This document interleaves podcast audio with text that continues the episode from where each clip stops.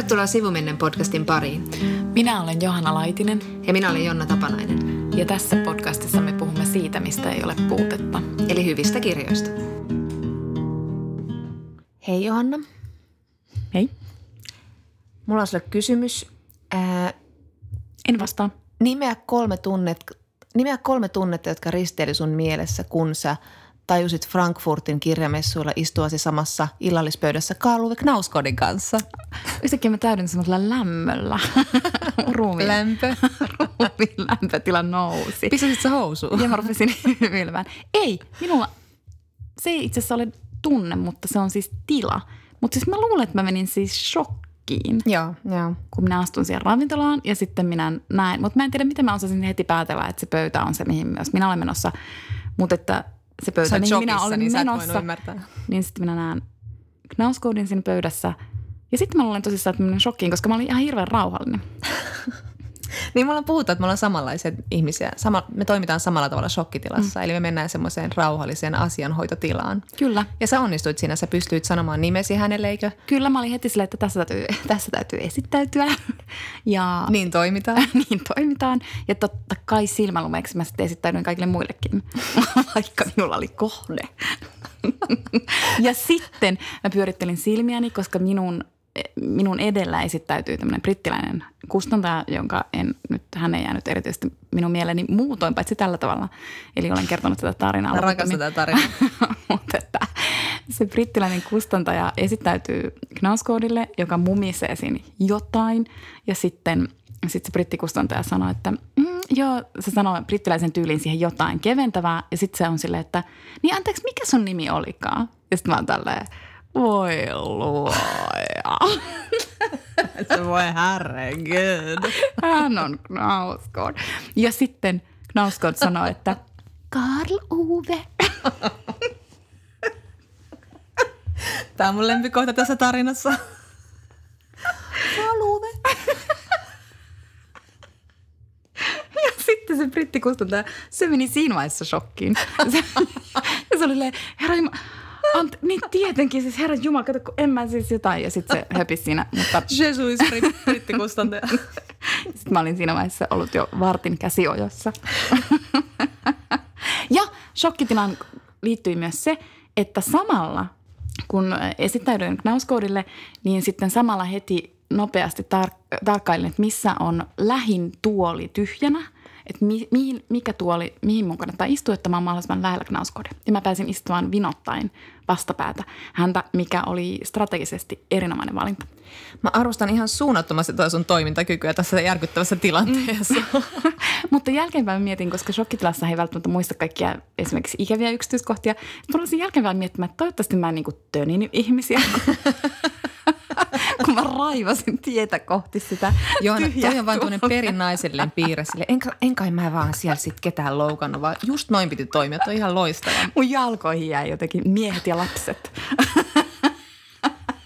Musta on mahtavaa, että sä joka kirjamessu kirjamessulta niin sä lähennet kohdetta. Että edellisiltä, oliko se nyt Lontoon messuilta, kun sä näit hänet mm. kuitenkin etäältä, mutta nyt sä niin koko ajan niin pääset pääsit kohti kohdetta. Vuosien työ tuottaa tulosta. Kyllä stalkkaaminen sillä tavalla kannattaa. Joo. Et siinä voi tulla tämmöisiä niinku yllätyksiä. Niin, niin. Eihän sulla mitään muistikuvia sitä dinneristä sinänsä ole sen sokin takia, mutta... Ei mutta... siis, ei todellakaan. Ja sitten mä en niinku muista yhtään, mitä mun vieruskaverit mulle puhui, koska mä siis... Ketä kiinnostaa? Elin, olin siis semmoisessa niinku täysin tiedostavassa tilassa, mikä on tietysti hirveän ärsyttävä tila, mutta että mä koko ajan seurasin, mitä Knausko tekee, viihtyykö se, käy ulkona, onko hän ruvennut uudestaan polttamaan. Mitä hän syö, hänellä kasvia, aha, jaha, punaviini maistuu. Tein koko ajan mental notesia. Ai, joiden varaan rakennan muistelmani. Tämä on ilahduttanut mun, ilahduttanut mun syksyjen hirveästi tämä kohtaaminen. Sä et kyllä ollut yhtään ilahtunut, kun minä tyynesti liuin kohti naisten huonetta siinä illallisen aikana. Ja sitten mä hitaasti ja gracefully suljen oven. Totta kai. Ja sitten mä rupesin tärisemään ja sitten mä laitoin sulle heti tekstarin, että Herran Jumala, mä olen Nauskonin kanssa samalla illallisella. Sitten et vastannut mulle ehkä niin kuin 15 sekunnin aikana. Ja sitten mä laitoin perään viestin, että miksi et vastaa su- suurahko silloin? Mä vastasin heti, kun mä luin sen viestin suuraakkosilla. Mutta sä myös vastasit silleen, että sä et pysty puhumaan, koska sä oot niin kateellinen. Niin, no se saattaa olla yksi tunne. Ja jos mä jotain muita tunteita luettelen, mitä mulla oli päällimmäisenä tästä sun kohtaamassa, oli kateus, raivo ja viha. Mutta myös syvä lämpö. Pääsin yli tästä. Mutta tänään me puhutaan jostain muusta kuin Knauskoodista, eikö Johanna? Mm-hmm. Sä sait nyt kertoa tämän tarinan ja voit kertoa sen vielä useamman kerran mulle, koska mä aina nautin sitä yhtä paljon. Mä toivon myös, että tässä podcastissa mä vaan palaan tämän tarinaan. me puhutaan tuota tänään muun muassa MeToo-kirjallisuudesta tietyllä tavalla. Eri me, me ollaan molemmat luettu Mary Gateskillin uusi novelli This is Pleasure. Ja se on siis julkaistu New Yorkerissa, mutta se on nyt ilmestynyt Yhdysvalloissa pienoisromaanina. Eli siis ihan tällä, itse asiassa viime viikolla ilmestynyt siellä. Eli ihan tuore juttu. Ja miten sä törmäsit tähän? Olitko törmännyt tähän jo aiemmin silloin, kun tämä julkaistiin New Yorkissa? Mary Gateskill Koska tämä oli siis sinun ehdotuksesi. Joo, Mary Gateskillin nimi on tullut vastaan tosi monessa, kun kuuntelee noita kirjallisuuspodcasteja, mutta en ole koskaan hänen tutustunut millään lailla. Hän on siis 50-luvulla syntynyt amerikkalainen, varsinkin novelleihin erikoistunut kirjailija, kauhean arvostettu, mutta, mutta siis ei niin ollut mitään tuntumaa häneen. Ja sitten mä vain kuuntelin New York Times Book podcastia, siellä sitä kehuttiin tai tuotiin esille, että, että tämmöinen on nyt ilmestynyt ja se löytyy New Yorkerin sivuilta. Ja siis tämähän perustuu tietyllä tavoin, tai se on ehkä saanut, sen lähtökohta on siinä Shitty Media Men mm. listassa, joka silloin MeToon aikana sen perusti tämmöinen Moira Donegan niminen kirjailija, kirjailija tai siis toimittaja hän taitaa olla. Mutta se oli kuitenkin tämmöinen medialan naisille ja kustannusalan naisille tämmöinen lista, johon he saivat kirjata niin kuin nimetä miehiä, jotka ovat, ovat sikailleet ja jotka he, he halusivat niin kuin tavallaan varoittaa kollegoitaan tai joku semmoinen paineenpurkukanava se varmaan oli ja kaikilla oli niin kuin – accessi siihen, että he pystyvät editoimaan sitä. Ja totta kai tämmöinen asia sitten tulee julkiseksi ja, ja niin poispäin. Ja tämä tavallaan tämä Mary Gateskillin tarina perustuu semmoiseen, jossa on yksi mies, tämmöinen kustannusalan mies on sitten ollut nimettynä tämmöisellä listalla. Ja, ja sitten hänen niin kuin tämä koko vaivalla rakennettu ura ja maine ja kunnia alkaa sitten murentua tämän niin kuin syytöksen alla – se oli tota, mulle, mun täytyy itse sanoa, että mä en tunne tätä kirjailijaa ollenkaan siis etukäteen, mutta... No mä olin kuullut nimeä. no mutta on sekin. share. sekin on, sekin on jotain. Mut, mutta tota, tämä oli hirvittävän hyvä lukukokemus. Kyllä. Että nyt mä todella sydämestä me voin suositella tätä novellia. Niin ja se löytyy todellakin sieltä internetistä mm. ihan noin vaan. Ja se on aika hassu, että se on pantu kirjoihin, mutta varmaan just mm, siis kansiin ihan tämmöinen yksittäinen. Mm. Se on ilmeisesti ihan joku 80-sivuinen mm. ja suurella fontilla niin, niin, laitettu. Mäkin luin sellaisen kritiikin, joka alkaa sillä, että miten kuvaillaan, että tämä on sitten laitettu kansiin, vaikka ilmaiseksi löytyy netistä. Ja tässä on erittäin suuri fontti niin, että vanhempikin lukija voi ilman lukulaseja sen sitten lukea. Kyllä. Ja tota, mutta tämä oli niin kuin, tässä oli Tuli mieleen hirveästi tämä New Yorkerin, oliko se nyt sitten 2017 vai 2018 luetuin, varmaan 2018 luetuin novelli, joka oli siis tämä Kristen Rupenianin Cat Person. Tuli ihan hirveästi mieleen se tietyllä tavalla, että molemmissa oli tämä Me Too tietyllä tavalla innoittajana ja sitten tämä on nyt vähän tämmöinen niin boomer-sukupolven ote, ot, otto siihen aiheeseen. Ja samalla tavalla niin kuin, vähän niin kuin se Cat Personkin, niin – tässä, näissä, siinä, siinä, tässä novellissa ei ole mitään semmoista niin mustavalkoista. Mm. Että tämä liikkuu tosi hyvin siinä harmaalla alueella, mistä onkin kyse tietyllä, monella mm. tavalla. Että mm. siinä on mm. niin paljon semmoista niin kuin, että on vaikea laittaa kaikkea semmoisia väärin, oikein, hyvä, paha bokseihin. Se on niin monimutkainen ilmiö ja mm. tämä on mun mielestä tosi hyvin käsittelee sitä. Eikö todellakin? Ja no sä sanoit jo se oikeastaan, mutta, mutta että mäkin niin kuin suurimman vaikutuksen tästä, tai ei nyt suurinta vaikutusta, tekee mm. monen muukin asia suuren vaikutuksen, mutta yksi asia, joka tekee vaikutuksen on se, että tässä ei ole selkeästi hyviä ja huonoja ihmisiä. Mm. No käytännössä tässä on siis kaksi päähenkilöä, joiden kautta tarina sitten kerrotaan. Joo, eli Quinn on tämä mies, kustannusalan tämmöinen menestyjä ja hyvin tämmöinen eksentrinen tyyppi – jonka bileet on legendaarisia ja joka on Tällainen tehnyt... täydellinen maku. Täydellinen maku. Siis kirjallinen maku. Joo, joo, ja nyt on myös sellainen tyylityyppi. Mm. Ja, ja sitten tässä on tämmöinen Margot, nuorempi kustannusalan nainen. Ja he ovat sitten niin kuin, vähän niin kuin heidän tämmöinen epätodennäköinen ystävyys, että, että he ovat vaan niin kuin jossain vaiheessa vuosia tutustuneet ja ovat olleet siis monta vuotta ystäviä, vuosikymmenen. Ky- niin, joo, vuosi, parikymmentä vuotta. Joo, joo, kyllä. Tässä oli hyvin kuvattu se, että kuinka he niin kuin tapaavat ja Margot on tosiaan tämmöinen nuori, nuori nainen ja sitten tämä lähentelee tämä Quinn tätä Margotia. Ja Margot on sitten vaan niin kuin nostanut kätensä, niin kuin liikennepoliisi suoraan sen, sen Queenin kasvoille, että ei. Ja sitten se Queen oli sanonut silleen, hyvä, pidän sitä selkeydestä, miten sanot ei mm. nyt näitä minun huonoja suomennoksiani, mutta kuitenkin. Ja tästä oli alkanut sitten tämä ystävyys. Mm. Koska sitten tämä Queen oli ollut tukena tälle Margotille semmoisella ratkaisena hetkenä, kun hän oli tuntenut romahtavansa. Ja tämä Queen oli ollut ainoa ihminen, joka oli ollut vaan silleen, että sä oot ihana ihminen, kaikki on hyvin, tuppa tänne nyt ja mm. hoidetaan hommat kuntoon.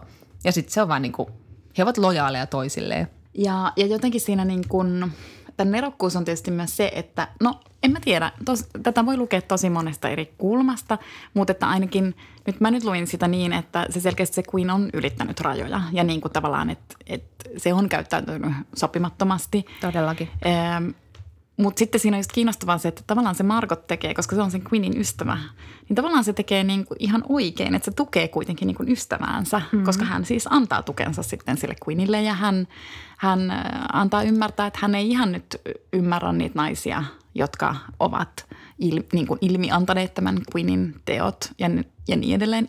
Ja se on jotenkin niin kuin tosi, vitsi, että se osuu. Mm, niin, niin, niin. Ja just se, että, että tavallaan niin kuin periaatteessa hän ymmärtää sen, että se ymmärtää, että se, tämä Queen on, on niin kuin, se luennoi myös sille Queenille mm. niin kuin kunnioituksesta mm. ja rajojen ylittämisestä, että näin ei saa toimia, että mitä sä oikein oot kelannut. Ja sitten tämä Queen niin kuin sitten vaan lähinnä närkästyy että niinku, ja suuttuu, että no miten ne naiset on nyt niin tärkeänä itsestään, että en minä ikinä kieltäisi ystäväni tarvetta esimerkiksi koskettaa niin. tai puhua jostain seksi, seksuaalisista mieltymyksistä. Mutta tavallaan mä vielä sanon tuohon, että kun siinä Markotissa tavallaan tiivistyy just semmoinen niinku naisen rooli ystävyyssuhteessa, jossa on niinku mies ja nainen, mm. koska, koska se Markothan kantaa niinku ikään kuin moraalista vastuuta siitä, että mi, mitä niinku saa tehdä muille ihmisille, mutta silti se sen että se kyllä just luennoi ja se niin kuin opastaa sitä Queenia, että miten toimia. No se, sehän ei tepsi siihen mm, Queeniin, että se Queen toimii ihan niin kuin se haluaa. Mutta mä luulen, että sille Margotille tulee tavallaan, sehän on myös vaatimus, joka naisiin kohdistuu, että naisten täytyy olla moraalisesti niin kuin ylempiä. Eli siis mä luulen, että se Markotin täytyy ikään kuin tuoda ne asiat ilmi, vaikka sitten loppujen lopuksi ei se ole välttämättä ihan kauhean kiinnostunut sitten kuitenkaan, niin kuin, mm. että mitä sen Queenin ja niiden naisten välillä tapahtuu. Että mm. lojaliteetti on, niin kuin, kohdistuu sen ystävään eikä niihin muihin naisiin välttämättä. Ja siis tämä niin kuin täysin, mä en moralisoi yhtään, enkä mä mm. arvota sitä yhtään, ei. vaan että se on niin kuin tosi, se on tosi ymmärrettävää ja se on niin kuin totta. Tai se tuntuu niin kuin todelta. Joo, ja sitä mä just ajattelin tuossa sanoa, että, että just se kuinka niin kuin, että tavallaan vaikka tuomitsee kaikki, kaikki tämmöiset niin kuin vaikka MeToossa esille tullut tai ylipäätään seksuaalisen häirinnän ja miesten vallankäytön, niin sitten aina on se oma poikkeus. Ja näitä on esimerkkejä on nähty niin paljon, vaikka niin kuin Margaret Atwoodista lähtien, että kaikilla on lähipiirissä se, se mie ja Lena Dunham. Ja sitten on se just niin, tämmöinen niin kuin on se oma, oma se sun rakas ystävä. Mm-hmm ja sitten sä haluat tukea sitä ja ymmärtää, ymmärtää ihan hirveästi sitä. Mm. Ei se oikeasti tarkoittaa, niin kuin tämä Queen Margotkin, kun hän sitten tietysti kohtaa monilta naisilta niin kuin, ja ihmisiltä, että miksi sä niin kuin, tuet sitä tyyppiä edelleen niin kuin tässä myrskyssäkin. Että se on ihan hirveä sika, niin on niin kuin silleen, että – että, mutta hän niin kuin tavallaan, niin kuin, ei se sitä tarkoittanut sillä mm. lailla. Se nyt on semmoinen tyyppi ja kyllä te tiedätte. Ja se on semmoinen tyyppi, joka saattaa kysyä naiselta silleen, että mitä sä haluat sängyssä kaikista eniten ja sitten lähettää jonkun piiskausvideot. Se on vaan niin kuin niin. sen tapa vitsailla niin, tyylistä, niin, tyylistä perustelua. Että kaikilla on se oma sokea piste siinä. Niin. Ja tavallaan sitten ei pelkästään edes sokea piste, vaan että sitten ne kuitenkin näkee sen ystävän ikään kuin kokonaisena. Mm. Mutta sitten – mutta siis tämmöisessä julkisessa tapauksessahan nähdään sit ihmisestä aina vain se osa. Mm. Ja jos se menee siis vaikka niin kuin, jos, jos sitä käsitellään rikosoikeudellisesti, tai ei edes pelkästään rikosoikeudellisesti, vaan jos sitä käsitellään ikään kuin, niin kuin moraalisesti mm. vaikka lehdistössä, niin eihän siinä kuulukaan ikään kuin nähdä sitä ihmistä kokonaisena, mm. vaan sit, siinä vaan pitää käsitellä niitä tekoja. Niin, kyllä, ja teot, niin rat, niin. teot ratkaisee. Niin. Mutta että sitten taas ystävän rooliin kuuluu nähdä se ihminen kokonaisena. Eli että siinä niin. on jotain muutakin kuin ne pahat teot vaikka. Mm, mm, kyllä. Ja sitten tässä on niin kun myös se, se mistä niin naisia on syytetty tässä miituun aikana ja varsinkin siinä Asis Ansari-keississä, mistä me kanssa puhuttiin siitä, että, niin kun, että mi, mihin niin kun katoaa 2010-luvulla naisen oma toimijuus, että miksi nainen ei muka voi sanoa ei. Että Margot myös niin vähän silleen niin luennoille mm. ihmisille, että, että mit, mitä te niin kun, niin kun horisitte tästä niin kuin, niin kuin rajan vetämisestä ja muusta, vaan että niin kuin, kyllähän naiset voi itse vetää niitä rajoja. Että kyllä me ollaan niin kuin, tultu aika pitkä matka sieltä jostain maakuopasta. Niin, niin, niin. sitten tämä on myös mun tässä ihan tosi hyvä, hyvä tota ja kiinnostava, kiinnostava ajatus siitä, että niin, että joo, naisen toimijuus, mutta että se valta ja vallan symmetria ei ole vieläkään niin, kuin, niin tasapainossa, että me voitaisiin niin ajatella, että nainen voisi vain tasavertaisen sanoa ei, mm. älä, Niin kuin nyt tämä Margot oli pystynyt. Jos tämä Margot pystyy sanomaan ei, niin se ei tarkoita, että se on niin, niin helppoa kaikille muille. Tai että ne on jotenkin huonompia ne muut naiset. Ja senkin takia tämä oli niin briljantti musta tämä novelli, koska, koska toi on just mun mielestä, se on niin kuin avainjakso siinä koko novellissa se, että se Margot sanoo ei sille Queenille, koska sitten sillä perusteella, että hän sanoo ei, niin hän vetää johtopäätöksen, että kuka tahansa voi sanoa ei ja missä tahansa tilanteessa voi sanoi ei. Ja se ei pidä paikkaansa, koska niin kun ne ahdistelukuviot on niin paljon monimutkaisempia mm. ja ne on niin kuin silleen, että, että se, niin kun, se on niin kuin manipulaatiota ja se on tavallaan niin kuin, että sit se uhri ei niin kuin tavallaan tai se, ketä ahdistellaan. Ää, tai se, no tässä novellissahan käy myös ilmi, että ne naisethan, tämä Quincy on tämmöinen niin kuin, että hän vetää puoleensa ihmisiä – että hän on jotenkin huomioon hän varmasti heti niin kuin kiinnittää huomioon ja antaa huomiota paljon niille ihmisille, kenet hän haluaa lähipiirinsä, yleensä tässä tapauksessa naisia. Niin, hänellä on ihan valtava määrä kaikenlaisia naisia, jotka tekstaa hänelle, kysyy neuvoa poikaystävän mm. suhteen, kysyy neuvoa, minkälaisen hiusten leikkuun mä otan ja niin poispäin. Ja sitten tota, eli siis vaikka se suhde on alkuun sellainen, että se tuntuu niistä naisistakin niin kuin ihan kivalta ja voi olla, että ne niin kuin vaikka flirttailee mm. sille Queenille, varmasti flirttaileekin, mutta mut sittenhän tapahtuu joku käänne, että yhtäkkiä ne naiset niin kuin tavallaan – kääntääkin selkänsä ja menevät jopa niin pitkälle, että he niin kuin sit syyttävät julkisesti tätä Queenia näistä teoista. Ja, ja siis se on niin kuin yhtä lailla totta, että ei se ahdistelu tarkoita sitä, että se ahdistelija välttämättä niin kuin alusta lähtien ahdistaa sitä uhria erityisesti. Että niille voi tullakin joku niin kuin tosi hauska, vähän semmoinen flirttaileva niin kuin suhde, jossa heitellään puolia toisin jotain. Mutta kun tavallaan se voi tapahtua sekunnissa – että siitä uhrista se yhtäkkiä voi ruvetakin tuntua ihan todella, todella ahdistavalta. Just näin. Ja sen jälkeen, kun se raja ylitetään, ja se voi olla ihan tosi pieni juttu, se ei välttämättä ole niin kuin mitään ikään kuin just rikollista sinänsä, mm. paitsi, paitsi kyllähän niin kuin No. Monesti on, mutta siis... Että ja sinne... monesti on, ja siis tavallaan, että jos se tapahtuu vaikka työpaikalla, niin kyllä siellä, no en mä tiedä mitä jenkkilainsäädäntöä, mutta sanonpa nyt vaan, mm. että Suomessa esimerkiksi niin kuin työlainsäädännössä on siis, että, että, että työpaikalla siis ahdistelu on niin kuin rikollinen mm, teko. Kyllä. Et, et sit niin kuin, ja sen ei tarvitse olla mitenkään niin kuin mielettömän niin kuin suuri teko, mutta mm. se on niin kuin siis oikeasti kiellettyä. Et sitten se muutos voi tapahtua niin yhtäkkiä, että tässä on niin kuin nerokas tässä novellissa myös se, että miten yllättynyt se Queen on siitä, koska mä myös ajattelen, että se Queen tässä novellissa ei niin kuin tavallaan ymmärrä sitä. Että se on mm. vaan silleen, että, mutta että alkuunhan ne oli ihan niin kuin fiiliksissä ne tyypit, mm, mutta se myös on sellainen, se on manipuloiva suhde, mm. niin kuin, siis mm. se ahdistelu niin. suhde. Mm. Ja sitten, mä haluan nyt siis sanoa myös tämän, että mä todella tiedän, mistä mä niin kuin puhun, koska, koska mua on itseäni ahdisteltu niin kuin menneessä työpaikassa vuosia vuosia sitten. Mm. Ja niin kuin vaikka mä oon elämässäni ollut monta kertaa todella sekaisin, niin, niin mikään ei vertaudu siihen, että miten sekaisin menee niin kuin tavallaan siitä, mm.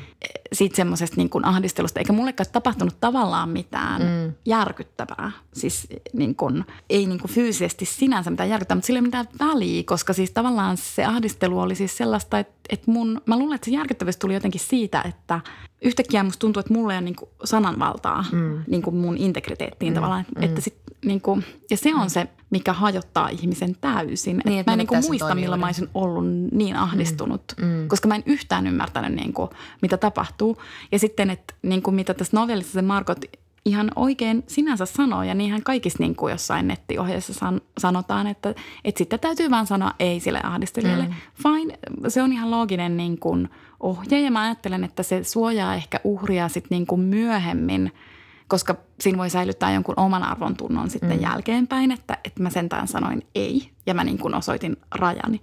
Mutta ei pidä olla sitten yhtään niin hölmöä ja kuvitella, että se ahdistelija lopettaisi sen ahdistelun siihen ei-sanomiseen, mm. vaan että en mä tiedä, varmasti ahdistelijoita on tosi monenlaisia, osa varmasti sitten lopettaa, koska tajuu, että nyt niin kuin rajat ylitty, mutta on veikkaan, että aika paljon sellaisia ahdistelijoita, mm. jotka on tosi taitavia manipuloijia, jotka niin kuin kyllä tottelee sitä yhtä eitä, mutta sitten ne niin kuin miljoonilla muilla tavoilla ikään kuin, niin kuin ylittää sitä integriteettiä. Ja se on todella taitavaa ja se on se, niin kuin mikä pistää ihmisen ihan tosi tosi sekaisin. Että mm.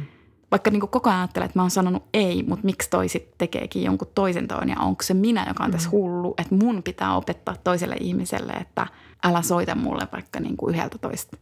Yöllä niin. ja pyytele anteeksi, koska mä en niin halua olla sun kanssa missään Aivan. tekemisissä. Aivan. Ja ju, just se niin kuin sille, että tavallaan, että tulee se hulluus siitä, että niin kuin mun, mun sana ei siis niin kuin ole Niin, sana. se ei ole sillä sana, niin sillä ei ole merkitystä. merkitystä. Niin, että sitä pitää vaan toistaa ja toistaa ja toistaa ja olla sillä, että ehkä joku jollain onnenkantamoisella se sitten osuu ja menee perille. Ja siis tässäkin tässä tarinassa, siis tämä, tämähän tämä on hyvin äkillinen tämä lähestymistapa, siis se, tai se ahdistelutapa.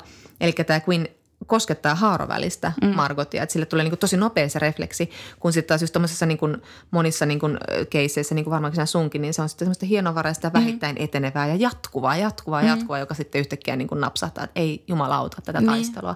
Ja, ja tota oli just, mä katsoin nyt myös sen Harvey Weinstein-dokkarin Untouchables Yle Areenalta. Ja siinä, siinä esimerkiksi hänen assistenttinsa kertoi, että, että hän oli hyvin tämmöinen niin kuin cheeky tyttö, toi mm. Lontoon assari.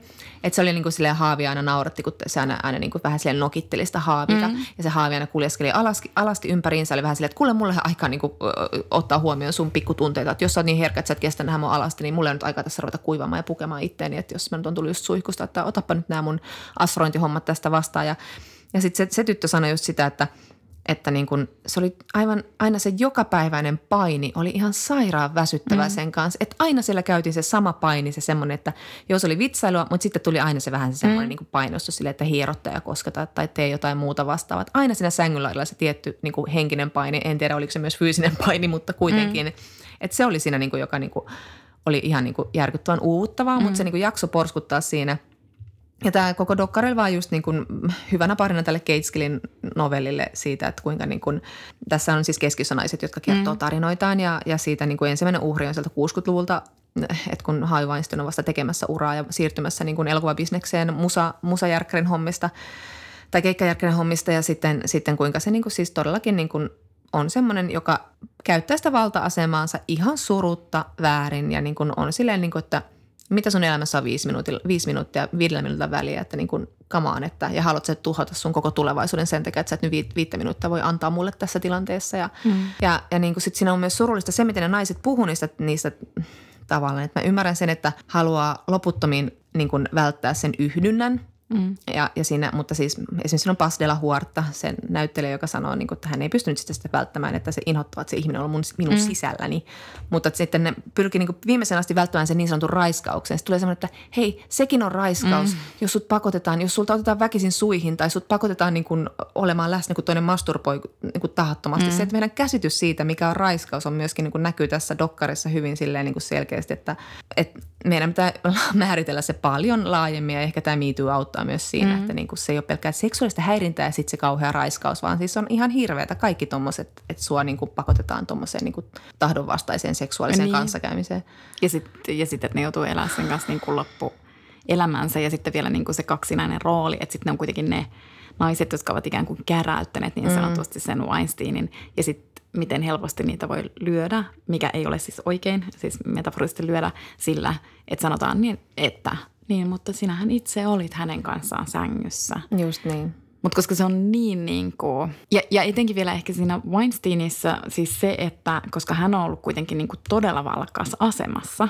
Niin ja hänellä on oikeasti, jos hän sanoo, että hän voi tuhota sun tulevaisuuden niin. elämän, niin se todellakin on voinut tehdä sen. Niin, että hän on pystynyt todella käyttämään semmoista, että uhkailuasemaa, että jos se ahdistelun puuttuminen on silloinkin ihan järjettömän vaikeaa, kun se ahdistelija on vaikka sun niin kuin tasavertainen ikään kuin kollega tai vaikka niin kuin ei edes sun yläpuolella tai, tai joka olisi niin kuin ikään kuin hierarkiassa alempanakin, niin. koska se on niin häpeällistä ja siihen, just mitä sanoit aiemmin, että jos siihen liittyy siis se, että se onkin kehittynyt ikään kuin jostain kivasta, vähän niin kuin työkaveruudesta joksikin tosi niin. ahdistavaksi, niin, niin sitten sä ajattelet vaan sitä, että sä oot itse ollut rakentamassa sitä, mm. että miten sä voit yhtäkkiä ruveta syyttää, että ehkä sä olet itse johtanut harhaan Juuri sitä niin. ihmistä ja että et, et niin kuin sit heti itse kantaa niin kuin mm. vastuullisuutta siitä, niin siihen puuttuminen on ihan hirveän vaikeaa ja sitten vielä tollaisessa tapauksessa se Weinstein on tavallaan sun pomo ja sillä on niin kuin se mieletön valtaverkosto niin kuin ympäri maailman.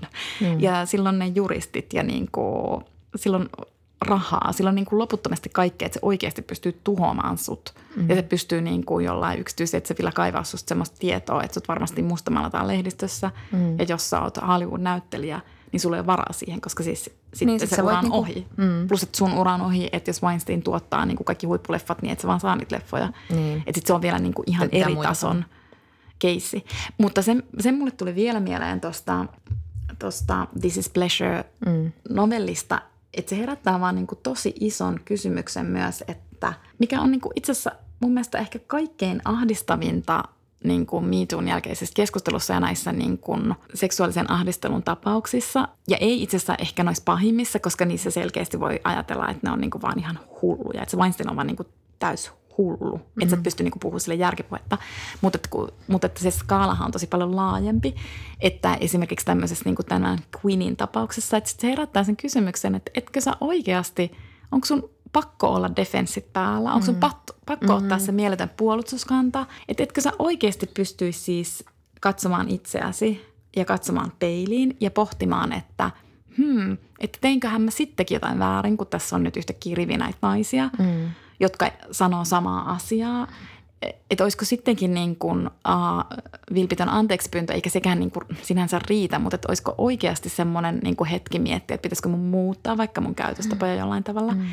Koska sitten kuitenkin tulee sellainen olo, että naiset on niin kuin parempia siinä peiliin katsomisessa. Ja just ennen kaikkea, kun mä mietin just jotain ahdistelutapauksia, koska yleensä se uhri rupeaa just ajattelemaan, että minä Mitä olen minä osittain mm. aiheuttanut tämän tilanteen. Niin se niin kuin kertoo tavallaan, että jotain siinä on niin kuin tosi pahasti vialla, että se uhri joutuu kelaan niin kuin, niin kuin omaa osuuttaan siihen asiaan, mutta sitten se ahdistelija ei niin kuin joudu kelaamaan sitä. Niin. Ja että onko se niin, että naisten on pakko käydä se ajatuskulku läpi, koska muuten ne niin kuin tuomitaan, jos nainen ei niin kuin kadu naisen pitää tavallaan niin kuin aina katua. Tapahtuu mm. mitä tahansa, niin, niin naisen kyllä, pitää katua. Kyllä, ja nämä, tällä dorilla nämä, nämä naiset todellakin on silleen koko ajan vähän silleen, että et, et vähän se, että sit mä menin sinne ja en mä tiedä, miksi mä menin niin, sinne. Mä se tiesin, on että, väärin. Niin, niin, se on niin. tosi väärin, että ne joutuu katumaan. Mm, niin, mutta jos viestiä tulee joka puolelta, että kadun, niin, niin. Ja, ja sitten sit tuossa, mitä sanoit, niin juuri se siitä, tuleekin se suru siitä, että koska tajuaa, että ne miehet ei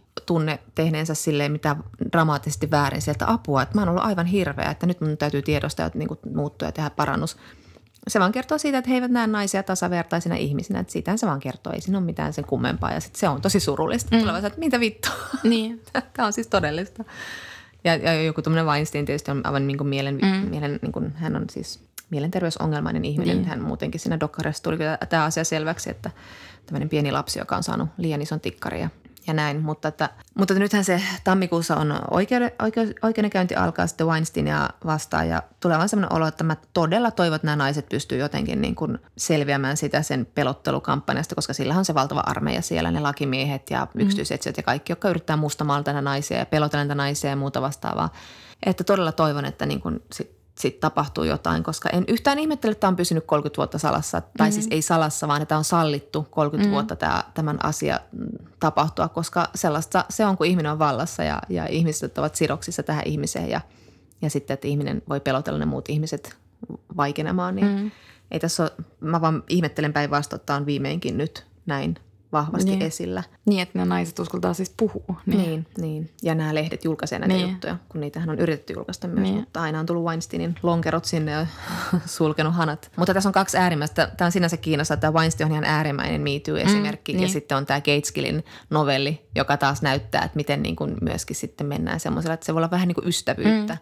Ja mulla mm. oli ihan sama, siis ei, mulla ei ollut ihan samanlaista häirintäkeissiä, vaan mulla on samanlainen kokemus siitä, että – että on tehnyt töitä ihmisen kanssa, en samalla työpaikalla, mutta tehnyt yhdessä töitä tai projekteja ja sitten niin kuin se lähtee semmoisella vitsailulla, sellaisella mm. vähän seksuaalishenkisellä vitsailulla ja sitten kun naisen pitää aina olla se good sport mm. ja olla silleen niin kuin heittää sitä läppää, mm. niin heittää vähän cheekiä heittää sitä juttua sitten takaisin ja sitten se tajuaa, että se niin kuin alkaa niin kuin ahdistaa sen ihmisen mm. näkeminen ja taas tämä juttu menee tälle tasolle ja sitten alkaa olla semmoinen niin kuin välttää tilanteita, että mm. ei joudu missään, te, missään tekemisessä olemien, ole, missään tekemisissä olemaan, joka sitten tietysti on vähän vaikea, jos niin. tehdä hommia yhdessä. Niin. että he he.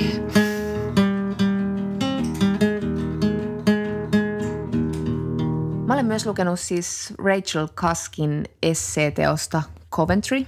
Ää, ja tota, siinä on yksi sellainen essee, jota lukiessa mä mietin sitä, kun sä Johanna kerroit mulle tuossa taannoin, kun sä olit ää, lomalla Sisiliassa ja te yövyitte sun kavereiden kanssa vähän, vähän liian kalliissa hienossa hotellissa ja sä kerroit, kuinka sä tarkkailit siellä ihmisiä tai just, että kaikki vähän niin kuin on siinä silleen niin kuin framilla ja ehkä vähän niin kuin pänit huomiolle niitä, niitä niin kuin ihmisten siellä niin kuin niitä ihmissuhteita ja miten, miten niin kuin pöytäseuraajat käyttäytyy ja ne tiedostaa olevansa nyt tämmöisessä hienossa spes, spessupaikassa ja niin poispäin.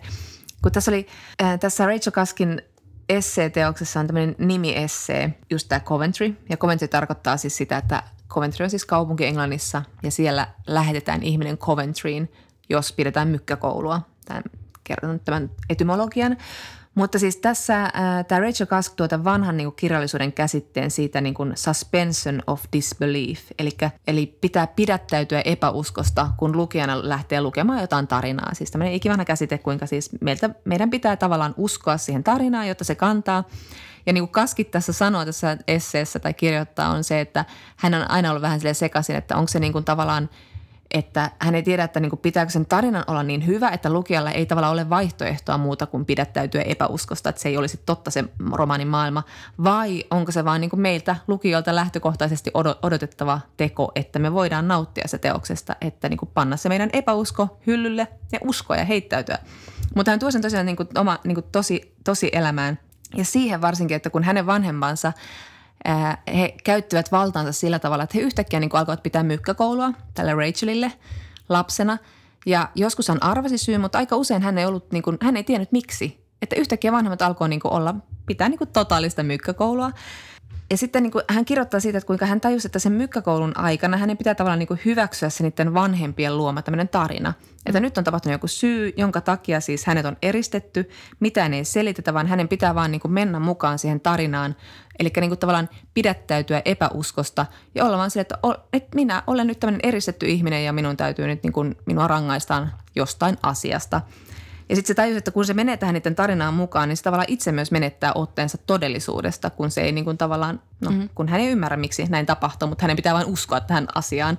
Eli hänen vanhempansa eivät ole hirveän hyviä romaanikirjailijoita, koska se ei hirveän hyvin onnistunut sitten tavallaan niin kuin tämä tarinan luominen heiltä. Mutta hän myös muistelee sitä, että lapsuudessa niin kuin myös toisille tytöille pidettiin mykkäkoulua. Ja sitten se, sit se niinku kirjoittaa tässä sitä, että se oli vähän niin kuin testi, että selviääkö yksilö, kun muu maailma alkaa käyttäytyä, kuin tätä yksilöä ei olisi olemassa. Että kauanko ihminen silti uskoo olevansa olemassa. Se on hirveää. Niin, nimenomaan. Me kaikki tiedetään, mm. mitä mykkäkoulu on. Se on vaan sen... kauheinta, koska silloin se, niin kuin, tai mä ajattelen jotenkin, niin että ihmiselle pahinta on se, että yhteisö kääntää sulle selkäänsä. Niin ja juuri tuo, tuo tunne siitä, että onko mä niin kuin mm. olemassa ja mitä mulle tehdään. Mm. Anteeksi, nyt mä keskeytän sinut, mutta mä vaan Ei, niin joo, joo, joo, mieleen, kyllä. Niin, miten kauheata se on. Että se on niin kuin mun mielestä rangaistuksesta pahin. On, on. Ja se on siis todella paha henkistä väkivaltaa ja itsekin olen siihen syyllistynyt joskus äh, yläasteella muistan. Toissapäivänä. mä en vastannut sun viestiin 15 sekuntiin, kun sä olit tavannut Kaalue Knauskoodi.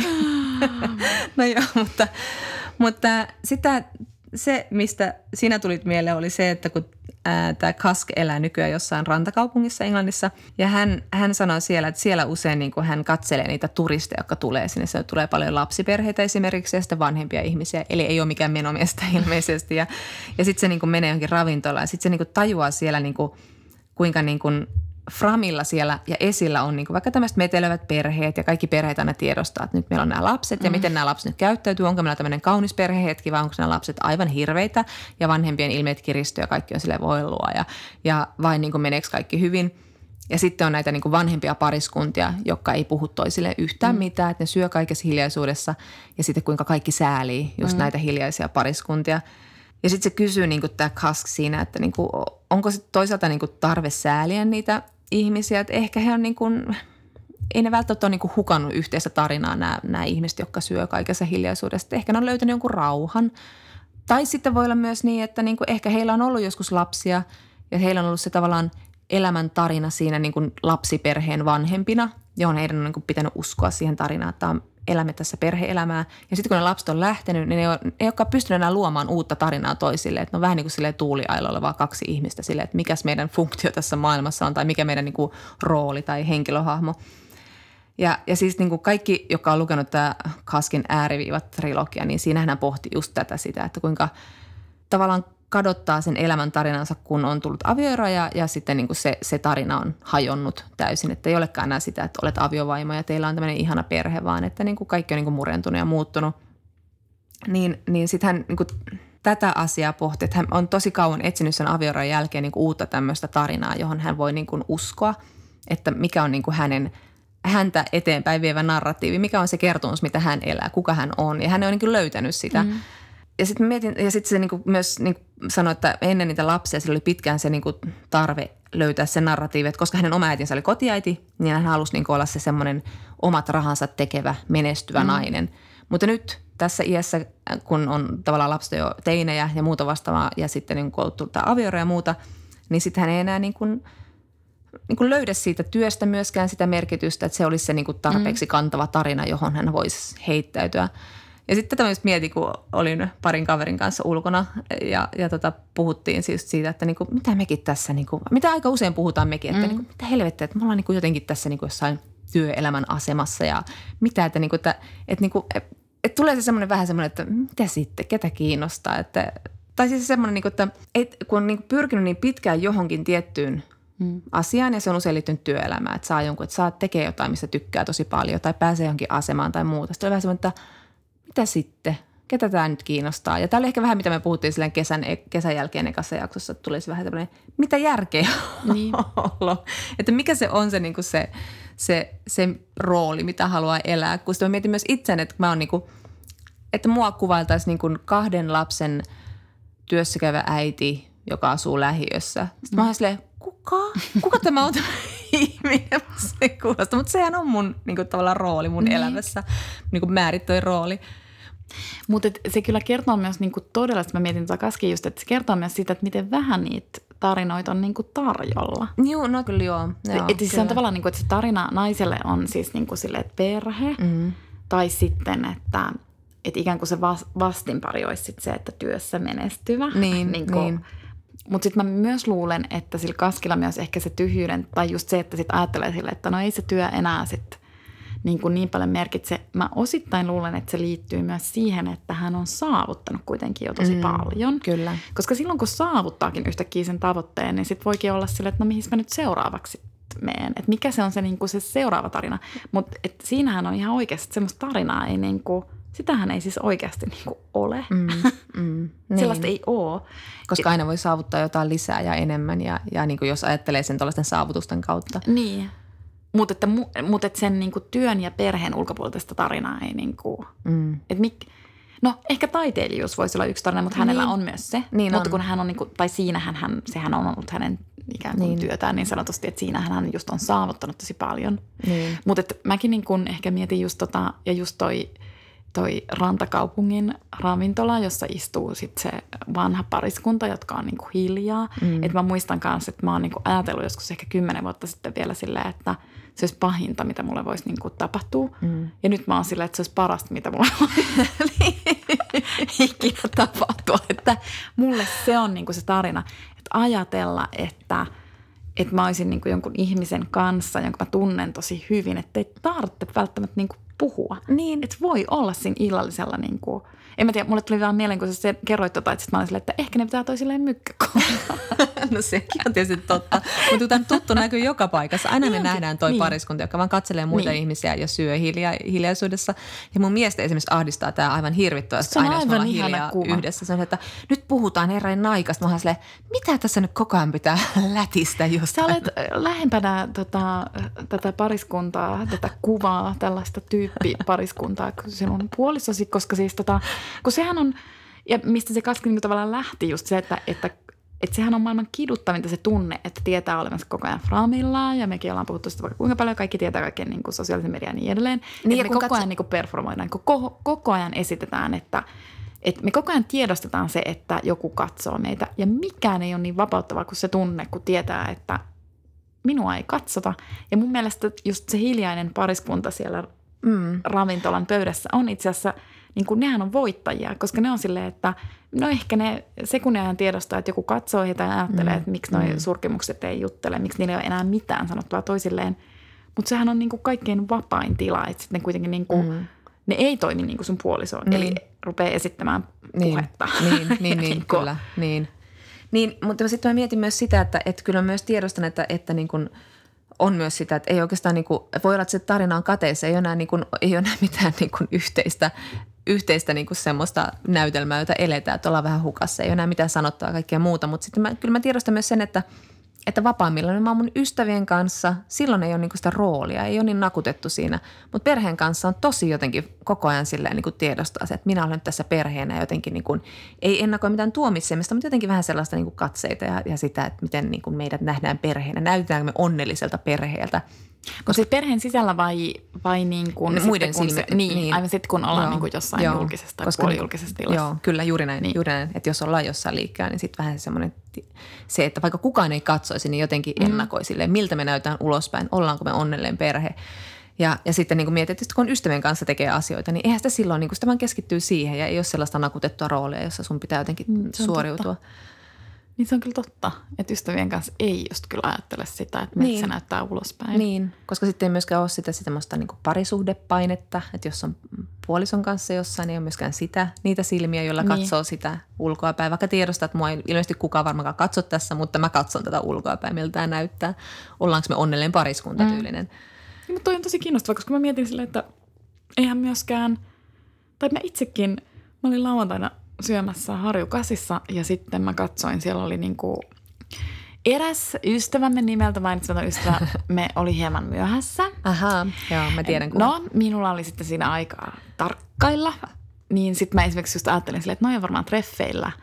Ja sitten mä olin silleen, hmm, ne ei juttele keskenään. Et se on ihan totta, että kaikissa muissa, kaikki ne muut roolit paitsi – ystävyys. Mm. Koska en mä niinku ystä, ystäväseurueisiin silleen, en mä niitä niinku tarkastele mitenkään erityisen ei, ei. kriittisesti katson, tai analyyttisesti. Noilla on hauskaa silleen, tyylisesti. Onpa kiva, niin. Tai niin. noin on vähän piukena tuossa, että eivät taida olla ystäviä niin. tai jotain. Niin. Mutta Mut et heti, niinku, että jos joku on treffeilläkin, niin sitten siihen kiinnittää huomiota, että onko niillä hauskaa siellä treffeillä tai onko niillä niinku puhuttavaa. Se on totta. Kyllä, kyllä. Mutta mennäkseni tämän, tämän Coventry-essen siihen mykkäkouluteemaan, niin – tämä Kas kirjoittaa myös tästä niin perheen sisäisestä vallankäytöstä. Että just tämä on niin kuin, tämä tämmöinen mykkäkoulu näyttäytyy tietenkin, että näillä vanhemmilla on kaikki valta sitä lastaan kohtaan.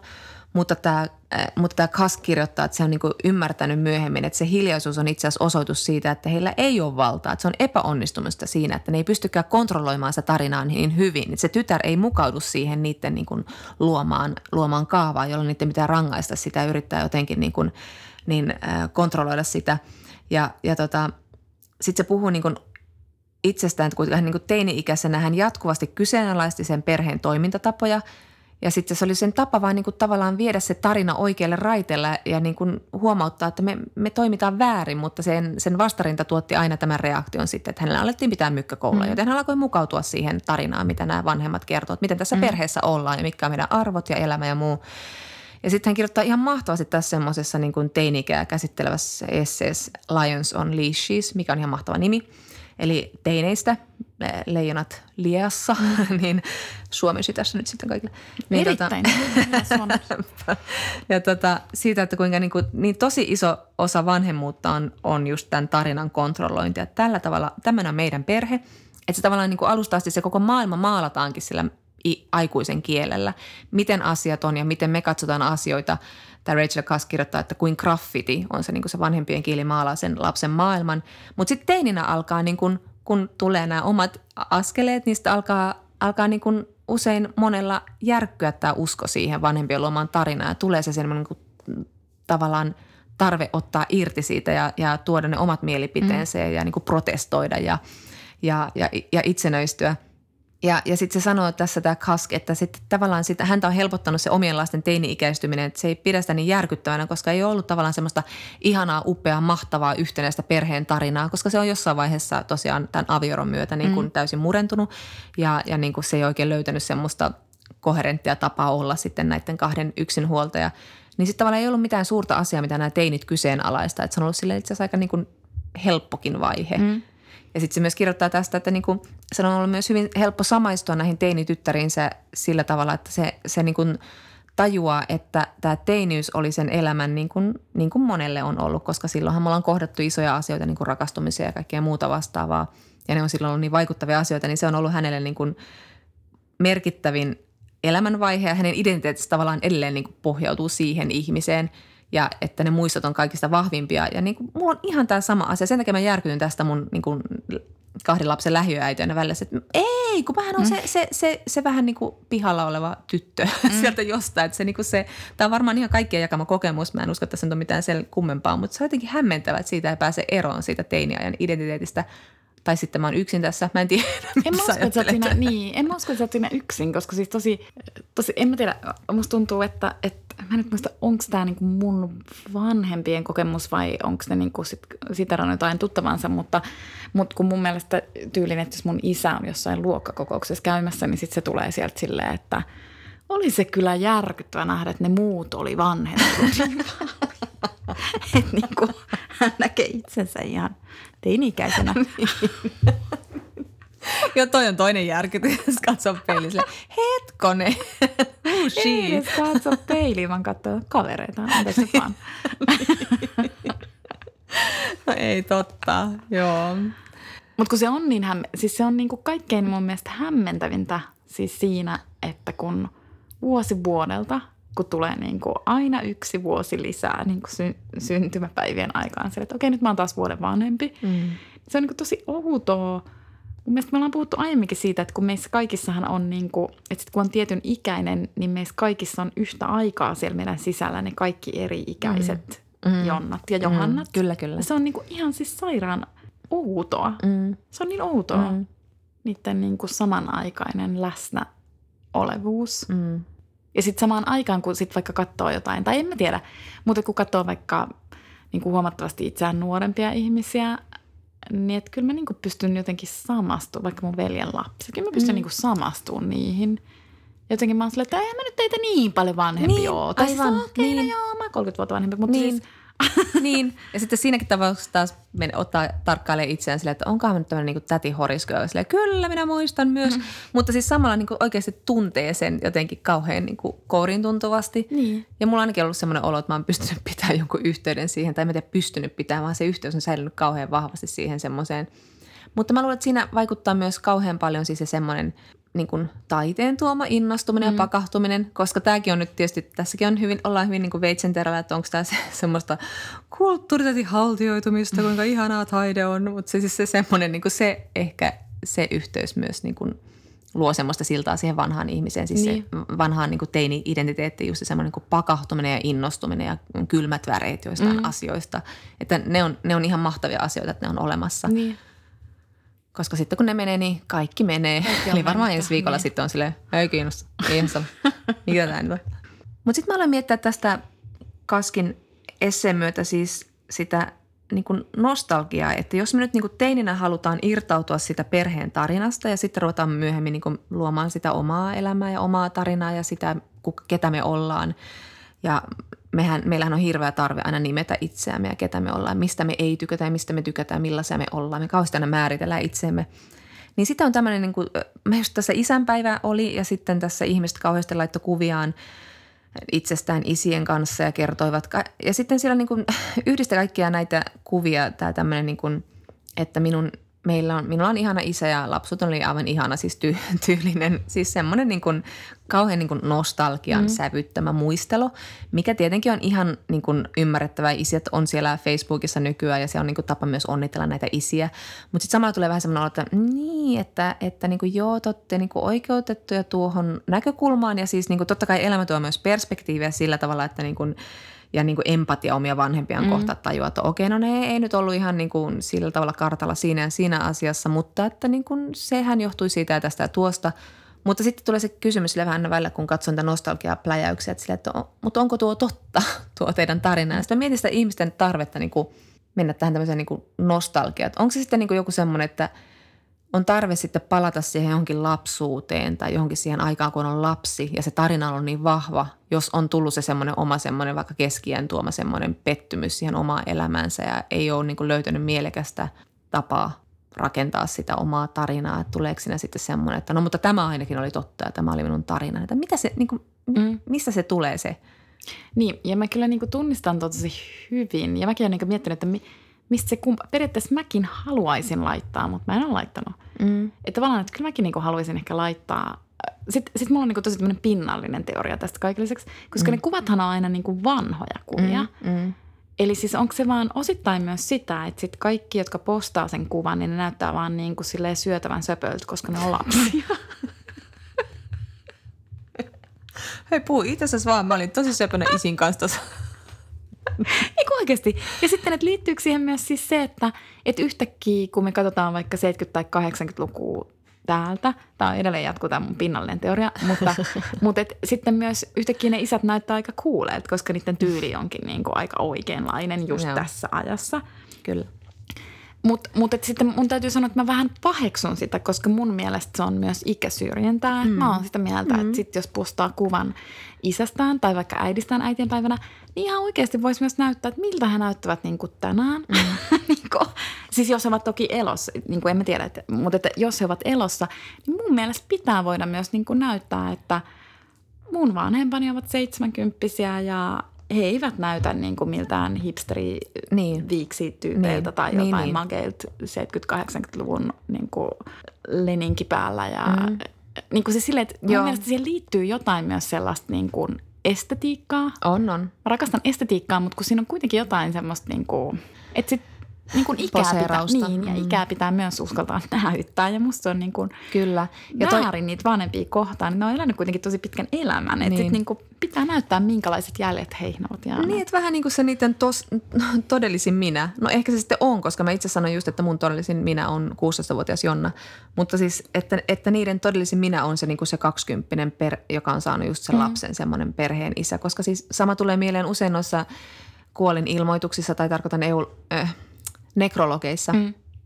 Meidän sana Zoolander, you googlin, mutta siis nekrologe, nekrologeissa, että sinne aina laitetaan se, niin kuin, se nuoruuskuva. Sitten mm. vähän se, että mutta hän ihminen kuoli siis 77-vuotiaana ja tätä mä mietin joskus aina, kun itsekin laittaa jostain niin kuin vaikka Toni Morrisonista jostain ihailemastaan siinä on se tietty se estetiikan mm. taju, semmoinen niin kuin 60-luvun makea kuva ja muuten, mutta siis kyllä pitäisi lähtökohtaisesti laittaa aina se, Niin. minkä ikäisenä hän kuoli. Tämä Kyllä on viimeisin kuva hänestä. katsomaan siis jotain 80 Niin. ihmistä. Niin.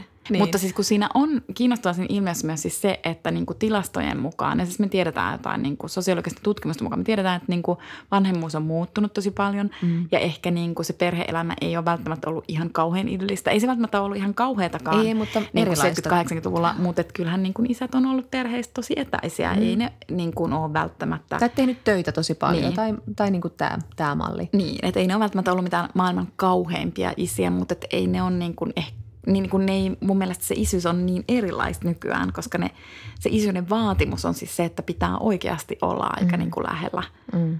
niitä lapsia. Ja niin kuin, ei meidän vanhemmilla ole ollut sellaista vaatimusta, että sitten tavallaan se on jännä, että yhtäkkiä sit sosiaalisen median mukaan kaikkien isät onkin niin kuin tilastollisia poikkeuksia. Mm, en kyllä. tiedä, voihan se niissä olla niin, mutta mun mielestä se on niin kuin yllättävää. Ja mä haluan tietenkin disclaimerina sanoa, että mulla oli hirveän rakastava ja ihana isä ja lapset oli pelkkää onnea. Mä postaan itsestäni semmoisen todella selvän kuvan. Ja mun täytyy myöntää, että mä olin hetken sillä, että missä se kuva on, on, kun isä oli sillä reissussa, on hirveän hyvän näköinen siinä kuvassa. Missä se kuva, onko se mulla, mä postaan sen. Mm. Ja sitten mä pidättäydyn tässä teosta. Niin. Mutta on tässä joku myös Eli tämmöinen. tämä mun silleen- hyvännäköisyys Sun ää, pinnallinen periaate hyvännäköisyysperiaate on paikkansa. jälleen kerran oikeassa. Ja sitten mä mietin myös tätä, että on tämä nostalgiatauti, että miten, miten se nyt sitten vääristää meidän ajattelua tai meidän nykytarinaa vai onko se sitten jotain semmoista, että niin, ehkä semmoista kriisiä siitä olemassaolosta, eksistentiaalista kriisiä. Mutta sitten myös se, niin kuin miten myös tämä, kun me puhuttiin sun kanssa silloin tästä Caroline Callowaysta ja hänen ystävästään, joka oli sitten Jonka nimen olemme autuasti unohtaneet. An, anteeksi, mutta te, se löytyy. Mutta hän... Natalie. ehkä? Natalie, joo, joo. Ja siitä, kuinka niin kuin he tavallaan olivat yhdessä rakentaneet tämmöistä autofiktiistä Caroline, Caroline persoonaa sinne someen ja Instaan. Et sitten, että miten se niin kuin, tavallaan se some vaikuttaa sitten tähän, miten me niin kuin, ajatellaan sitä omaa elämäntarinaamme. Kun me pannaan se, tavallaan, me tavallaan kirjoitetaan sitä koko ajan tietyllä tavalla tonne ja sitten me saadaan sitä jatkuvasti sitä niin kuin palautetta, sitä, sitä niin kuin hyväksyvää tai niin kuin dissaavaa huomiota. Tai siis ei saada huomiota ollenkaan, eli mm. joudutaan vähän niin kuin mykkäkouluun, mikä on tietysti kaikista karmeinta, jos sä et saa reaktioita. Ja siis eikö Instagram jossain vaiheessa aikonut niin kuin poistaa nämä tämmöiset, niin kuin miettinyt sitä, että ne poistaisi nämä kaikki like. Joo, ja itse asiassa mä kuvittelin, että ne olisi jo poistanut, mutta... Mutta sehän sai hirveän niin vastustuksen, että ihmiset ei halunnut sitä. mukaan- No ei koska tietenkään, kun ihmiset on addikteja. Siitähän me eletään. niin sit siitä, että, että nyt oli siis ollut Australiassa tämmöinen aivan niin kuin järjettömän ihanan kuuloinen äh, feministikirjallisuusfestari kuin Broadside. Ja siellä oli esimerkiksi ollut Sadie Smith, joka nyt aina kun avaa suunsa, niin sanoo jotain, jotain mahtavaa. Ja hänhän on tunnettu siitä, että hänellä ei ole älykännykkää ja hän ei ole somessa ja sitten, sitten niin kuin me ollaan puhuttukin hänen siitä Facebookia käsittelevästä esseestä. Ja, ja sitten se puhui, se puhui siellä Broadsideissa niin kuin lehtijuttujen varassa. Olen tässä, ei ollut mitään live-podcastia sieltä siitä, että kuinka niin kuin, että kun me niin kuin tavallaan esitetään niitä meidän, meidän niin kuin somepersoonia, niin sitten me saadaan sitä, me etsitään koko ajan sitä, niin kuin, sitä hyväksyntää muilta. Tämä meidän identiteetti, ja jos nyt kaskia mukaillaan, niin tämä meidän tarina on niin kuin tosi hyvä ja kiinnostava ja kannatettava ja niin kuin ok. Ja, ja niin kuin tavallaan, että me kysytään niiltä niin kuin, me, tavallaan myös tuntemattomilta ihmisiltä, että olenko minä ihminen, olenko minä totta, olenko mm. minä olemassa.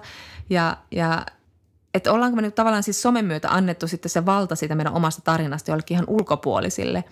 Mä rupesin vain sitä miettimään, että, että niin kuin, tavallaan sehän tekee meidän niin kuin tarinasta myös tosi siis hauraa ja haavoittuvaisen, mm. jos se on niin kuin täysin, niin kuin, jos nyt kirjailijat ahdistuu siitä, että ne saa palautetta vaikka kirjoistaan, niin sitten se, että me saadaan tavallaan sitä meidän omasta persoonasta, että kuinka paljon se vääristää sitten meidän omaa ajatusmaailmaa, meidän omasta niin kuin identiteetistä. Ja tämä nyt ei ole mikään siis uusi ajatus, mutta että jos nyt mietitään tämän Kaskin tarinan linjoilla, niin Niin ja onhan se niin kuin ihan totta, totta, totta kai, että se mitä, tai on niin kuin hyvin harvoja, jotka pystyy somessa tekemään täysin omaa, riippumatta siitä, että miten, miten hänen seuraajansa siihen reagoivat. Mm. Mutta onhan se niin kuin ihan totta, että joka postauksellahan tietenkin, siis mä oon nyt enää tosi vähän somessa, mutta silloin kun mä olin, mm. niin totta kai mä niin kuin yritin, mä olin vähän niin kuin algoritmi, mm. ikään kuin itse. Mm, niin, että sitten on silleen, että okei, tosta mä sain tosi paljon tykkäyksiä, eli sitten rupeaa niinku tavallaan muokkaamaan Aivan. sitä, että mitä mä, mit, mitä mä sitten sanonkaan elämästä, millä tyylillä, mikä se mun ääni siellä voisi olla,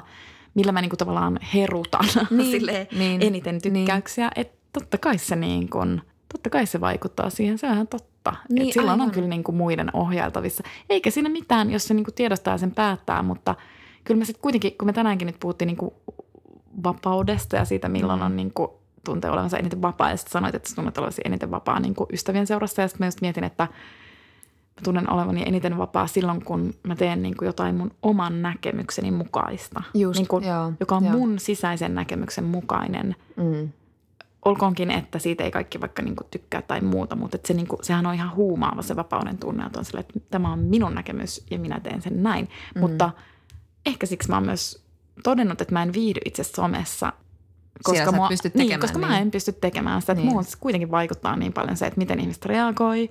Ja vaikka mä kuinka olisin silleen, että no, mutta nyt minä vaan kirjoitan jonkun ja sitten siihen tulee kaksi tykkäystä ja mm. sitten mä ahdistun siitä, koska, niin, niin, koska sille ei yhtäkkiä olekaan sitä yleisöä tai tilausta ikään kuin. niin, juuri niin. Niin, kyllä se sitä tar- kyllähän se sitä tarkoittaa, että sitten niinku luovuttaa sit omasta tarinastaan. Mm. Niin ja sitten toi algoritmi oli ehkä vähän pelottava vertaus, mutta se on musta ihan hirveän, hirveän hyvä vertaus. Ahdistuin kyllä Se tässä. näyttää todella ahdistuneelta. mä oon todella ahdistunut, mutta, mutta mä haluan nyt, koska puhutaan nyt tässä, että koska ollaan vapaimmillamme, niin Sadie Smith myös puhuu siitä, että kuinka sen mielestä tämä tämmöinen niin kuin, yksilöllisyys tai individuation on niin kuin helvetti. Että hänelle helvetti ole toiset ihmiset, vaan se, niin kuin se tavallaan niin kuin semmoinen yksilöllisyyden korostuminen ja se semmoinen individua- eh, individuaalisuus. Että se tavallaan haluaa niin kuin, se sanoi täällä Broadside-festareilla niin, että sillä on kaikista vapain olo, kun se on niin kuin tuntemattomien kanssa ja että, että niin kuin olla niin kuin osa ihmisiä, mutta jotenkin niin kuin tiedostamatta itseään ja sen mielestä niin kuin paras tapa olla tiedostamatta itseään ja olla tämmöisessä tilassa on siis tanssia tuntemattomien seassa ihan täysillä. It might be the 90s thing. Mä niin tunnistan ton. Eikö kuulosta Mä ihanalta? olen niin ysäri ihminen, koska mulle heti tuli mieleen, että kaksi vuotta sitten mä olin Berliinissä. Siellä oli siis niin kuin, meitä oli joku reilu kymmenen eri puolilta maailmaa niin kuin kustannusalan ihmisiä. Mä en tuntenut niitä erityisen hyvin. Mä olin hengannut niiden kanssa kyllä joo siinä vaiheessa muutaman päivän. Mutta mä en oikeasti tuntenut niitä. Sitten me päädyttiin Berliinissä semmoiselle klubille, jossa soitettiin itse asiassa 90-luvun musiikkia. Ja mä en ole ikinä tanssinut niin vapautuneesti kuin sillä klubilla siinä seurassa. 16-vuotias, ei, no 16-vuotias Johanna. Kaksi vuotta Eli- sitten, eli mä oon nyt kah- 18. Ei, mutta kato 90-luvun musa, niin. eikö? Mä olen silleen, Sä, niin, sä solmit yhteyden 16-vuotiaisen Johannaan aivan niin kuin täysillä. kyllä. Mutta siis, niin, joo. Eli tanssimaan 90-luvun musaa, mihin mennään. Me perustetaan klubi. Ja heti kun me se perustetaan, heti kaikki olette sinne tervetuloa. Tervetuloa. Ciao.